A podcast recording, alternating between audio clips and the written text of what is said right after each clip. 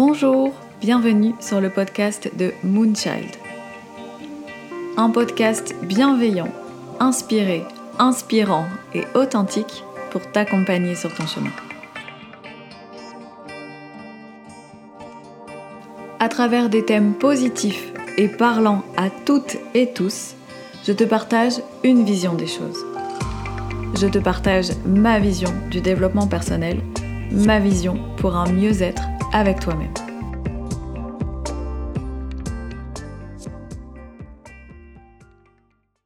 Bonjour à tous et à toutes, j'espère que vous allez bien, j'espère que vous vous portez bien en ce mois de septembre qui s'achève tout, tout, tout prochainement. Je suis ravie, je suis hyper, hyper contente de vous retrouver pour le podcast de la quinzaine. J'ai l'impression que ça faisait très longtemps, mais il m'avait fallu un petit temps d'adaptation justement par rapport à ma reprise C'est chose faite, donc c'est reparti. Je vous invite d'ailleurs, si vous me suivez sur Instagram ou même sur Facebook, à aller retrouver euh, un live qui a été fait hier sur comment être bienveillant avec soi, un live qui était en duo avec euh, une personne que j'ai eu la chance d'accompagner pendant une partie de sa vie et qui aujourd'hui est devenue une amie, Estelle. si tu passes par là, Estelle, je te salue. Et euh, voilà, et donc c'était un super moment qu'on a passé toutes les deux, un chouette petit live sur euh, comment être bienveillant avec soi-même. Je vous invite à aller retrouver ce live en Instagram TV, je pense qu'on dit comme ça, sur le compte de Estelle. Je le mettrai dans la barre d'infos.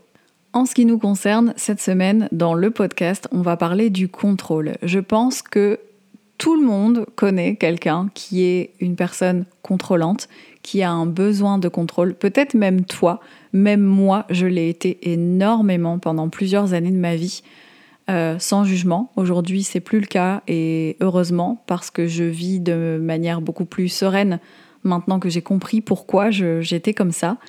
Et je trouvais que c'était important euh, de faire un podcast là-dessus, de pouvoir en parler, de pouvoir exposer ça sans jugement, parce qu'encore une fois, quelque chose qui n'est pas simple à vivre et parfois, on ne se rend pas compte qu'on est comme ça. Mais c'est toujours un automatisme de défense ou de protection. Donc c'est pour ça qu'il n'y a pas de jugement à venir mettre derrière. Mais j'avais envie qu'on évoque un petit peu ce sujet. Tout au long de notre vie, on est toujours confronté à des situations qui nous effraient, qui nous irritent, qui nous inquiètent, qui nous bouleversent, etc. Au fur et à mesure qu'on vit toutes ces situations, on peut venir développer, donc, comme je le disais, des mécanismes de défense, des mécanismes de protection. Et dans tous ces mécanismes de protection, il y en a un qui est le contrôle.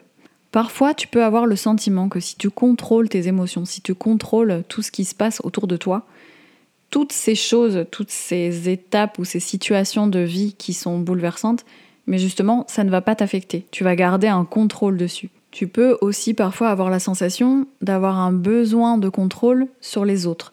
Alors c'est pas dans la malveillance, hein, c'est pas euh, contrôler les autres, c'est pas du tout dans le sens manipulation, c'est pas du tout de ça dont on parle. On est en train de parler plus d'une maîtrise des autres au sein d'une situation. Euh, tout simplement parce que contrôler les autres, c'est toujours fait sous forme de bienveillance dans ce cadre-là. Ça te permet justement d'éviter d'être déçu par la personne en face ou par les personnes en face, d'éviter euh, de vivre une situation qui pourrait euh, bah, s'empirer, par exemple, etc. C'est toujours dans le cadre d'une maîtrise pour se protéger soi. Ça va vraiment de l'ordre de si je microgère plein de choses, si je contrôle un peu tout ce qui se passe dans ma vie, les autres, les situations, les choses euh, voilà, qui, qui me bouleversent, qui me provoquent des émotions. Mes émotions, je les contrôle, je les gère. Tout ça, ça peut venir euh, donner la maîtrise et la sensation de s'éviter du mal, de s'éviter d'être déçu, de s'éviter quelque chose qui nous envahirait trop. Alors on va pas se mentir, le contrôle, parfois, ça a ses avantages. C'est comme dans tout. On n'est pas en train de jeter la pierre sur le contrôle et de dire que si tu es ce genre de personne, tu es une personne mauvaise. Non, c'est juste qu'il va falloir venir chercher ton équilibre, essayer de comprendre où se situe ton contrôle, comment tu le gères, comment tu le maîtrises, où est-ce que tu l'appliques. Par exemple, être capable de contrôler et de gérer plein de petits détails, ça peut être très utile euh, dans le milieu professionnel, dans les affaires, dans quelque chose que l'on programme. Voilà, ça, ça a son utilité de contrôler. et de ne pas se laisser déborder peut-être par ses émotions dans certains cas.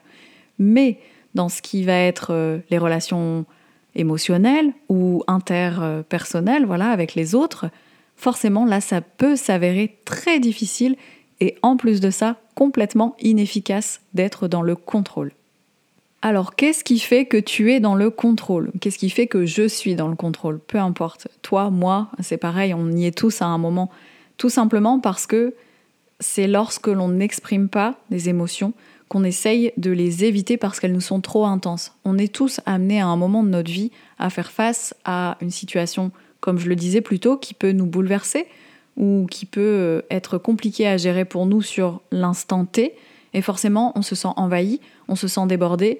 Et le mécanisme de protection qui se met par réflexe en place, c'est de se dire Oula, là c'est trop pour moi, on m'en demande beaucoup trop, donc je vais venir contrôler tout ça. Mais quelque part, le contrôle va demander aussi énormément d'efforts.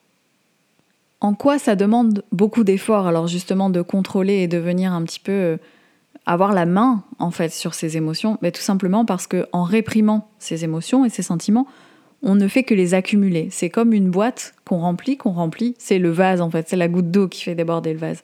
Forcément, tu t'en doutes, à un moment, ça sort, on comprend pas pourquoi, ça déborde. Et quand ça déborde à ce moment-là, c'est forcément d'une façon peut-être euh, un peu malsaine ou avec de la colère ou dans tous les cas, ça ne sort pas d'une façon, on va dire, optimale. Ça ne peut pas être ni bien vécu, ni bien reçu. Si tu n'as pas vraiment la perception de savoir est-ce que tu es contrôlant ou pas contrôlant, essaye d'être dans l'observation de ton comportement, encore une fois, sans aucun jugement. Il n'y a jamais, jamais de jugement là-dessus. C'est juste de l'observation. Si tu te rends compte que tu as un besoin de contrôler euh, différents aspects ou différentes étapes de ta vie, que tu te sens anxieux par exemple face à l'avenir, plus tu te sens anxieux face à l'avenir, plus tu vas ressentir un besoin de contrôler parce que ton protecteur, ton ego, va vouloir essayer de t'apaiser. Et donc le mécanisme qu'il va développer pour pouvoir t'apaiser, c'est de se dire mais si je maîtrise, tout roule, tout va bien. Donc, eh ben on va faire ça. Et donc on peut éprouver par exemple des difficultés à prendre des décisions ou avoir envie de connaître à l'avance euh, toutes les issues possibles. J'ai été comme ça pendant très longtemps. Pendant très très longtemps, j'avais le besoin, quoi qu'il arrive, dans n'importe quelle situation, de me faire plusieurs scénarios possibles parce que au moins ça me sécurisait sur quoi qu'il se passe, je saurais gérer. Bon, et au final, il se passait jamais ce que j'avais prévu dans ma tête. Donc comme quoi finalement, le contrôle pour ma part ne m'aidait pas. Mais peut-être que justement ce que je suis en train de te dire, ça va te parler. Comme je le disais un peu plus tôt, le contrôle, il est là aussi pour nous éviter d'être déçus. Forcément, quoi qu'il se passe dans les étapes de nos vies ou dans nos interactions avec les autres, il est impossible de ne pas avoir de projection d'attente. Ça veut dire que même si on se dit mais non, j'ai pas d'attente, il se passera ce qui se passera, au fond de nous, en toute honnêteté, il y a toujours une micro-attente de quelque chose. Et c'est tout à fait normal, c'est tout à fait humain. S'il n'y avait pas d'attente, ce serait vraiment ce serait vraiment étrange, hein, très sincèrement. Donc forcément, il y a ce côté où on ne veut pas être déçu parce qu'on a peur que nos attentes ne soient peut-être pas satisfaites et avoir du coup du mal à nous adapter peut-être à des situations qui seraient inattendues, qui seraient inconnues. Encore une fois, ça se gère aussi avec cette zone de confort dans laquelle il est difficile de sortir parfois. Bref, toutes ces petites choses mis bout à bout, l'anxiété, le fait de ne pas savoir euh, comment ça va se passer, les choses inattendues, sortir de sa zone de confort, euh, voilà, la peur de la déception, etc. Toutes ces peurs vont venir justement entretenir euh, ce besoin de contrôler, d'avoir toujours envie de, de gérer, en fait, tout simplement de maîtriser, parce que quelque part, on, peut, on pourrait se dire aussi, si je maîtrise, ben, je ne serais pas en train de me démener, je ne serais pas en train de lutter, je ne serais pas en train de subir. Mais finalement, si on décortique un peu le problème, c'est quand on contrôle et quand on est dans une façon de over-control, c'est-à-dire de le faire vraiment pour tout et à toutes les sauces, pour soi et aussi pour les autres. Mais forcément, c'est là où on est en train de lutter quelque part. On est en train de lutter constamment. On cherche euh, toujours les solutions, on cherche toujours la meilleure façon, on cherche toujours, euh, On veut pallier à ces peurs finalement. Mais les peurs, elles sont là aussi pour être vécues et pour être traversées. Alors la solution, c'est quoi? Il n'y en a pas 40 millions. Hein la solution, c'est tout simplement ben, de se laisser traverser par ces émotions, de se laisser aller à les ressentir dans le corps, par le corps, par euh, de la créativité. On peut venir l'exprimer avec des mots si on est à l'aise verbalement, mais on peut aussi euh, exprimer euh, les émotions par de la créativité, tout simplement en se laissant vivre ces émotions, en pleurant, en riant, selon ce qui nous semble juste à ce moment-là, selon ce qu'on traverse vraiment. C'est de prendre un miroir sur soi et de, regarder son émotion et de se, de se dire, bah voilà, là je vois que ce que je ressens, c'est ça, et ça me provoque telle émotion, ça me provoque tel besoin, telle envie, et donc je l'écoute, je l'observe, et je me laisse traverser, je l'accepte et je la recueille, cette émotion. Parce qu'une fois que tu auras compris qu'en vivant tes émotions, en ouvrant ton cœur aussi et en étant à l'aise avec toutes ces émotions que tu traverses, que tu t'autorises à vivre finalement, c'est là où de plus en plus tu vas savoir euh, ce dont tu as besoin pour mener une vie euh, plus épanouie, une vie qui te convient. Et forcément, le mieux, c'est de suivre ce mouvement qui te convient, c'est de suivre ce mouvement de vie et d'être patient et patiente avec toi-même dans la douceur, dans le fait d'axer cette douceur vers tes résultats de vie heureuse, de vie paisible, d'épanouissement et de sérénité quelque part, de se sentir serein malgré des émotions pas toujours euh, cool. Voilà, euh, être traversé par de la colère à partir du moment où on se dit qu'elle a sa place, qu'on se laisse traverser et qu'on s'autorise à la vivre.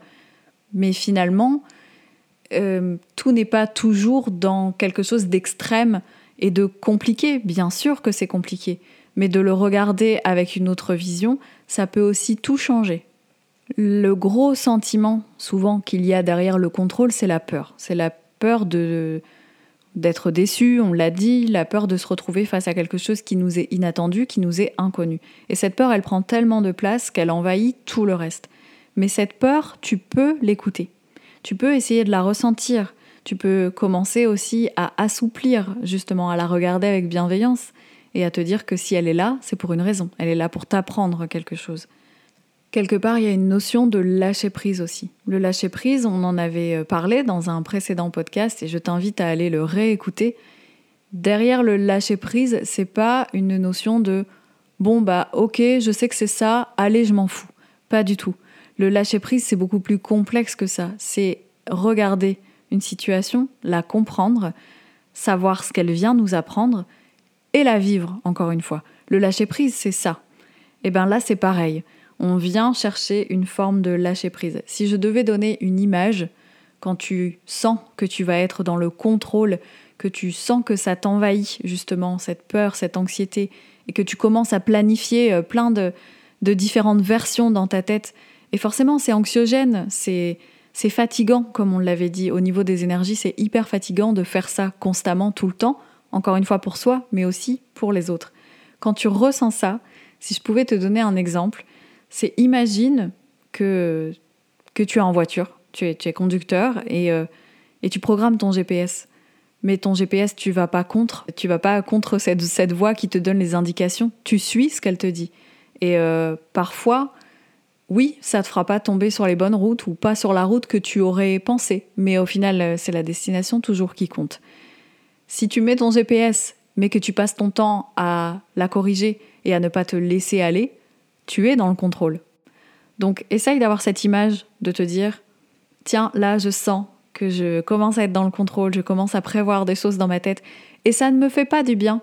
C'est trop compliqué pour moi, ça ne me fait pas du bien. Donc, je mets mon GPS et la vie m'apporte ça sur la route, donc je peux emprunter cette voie-là. Et puis de toute façon, quoi qu'il arrive, j'arriverai à destination. Donc voilà, si je devais te donner une image, ce serait celle-là.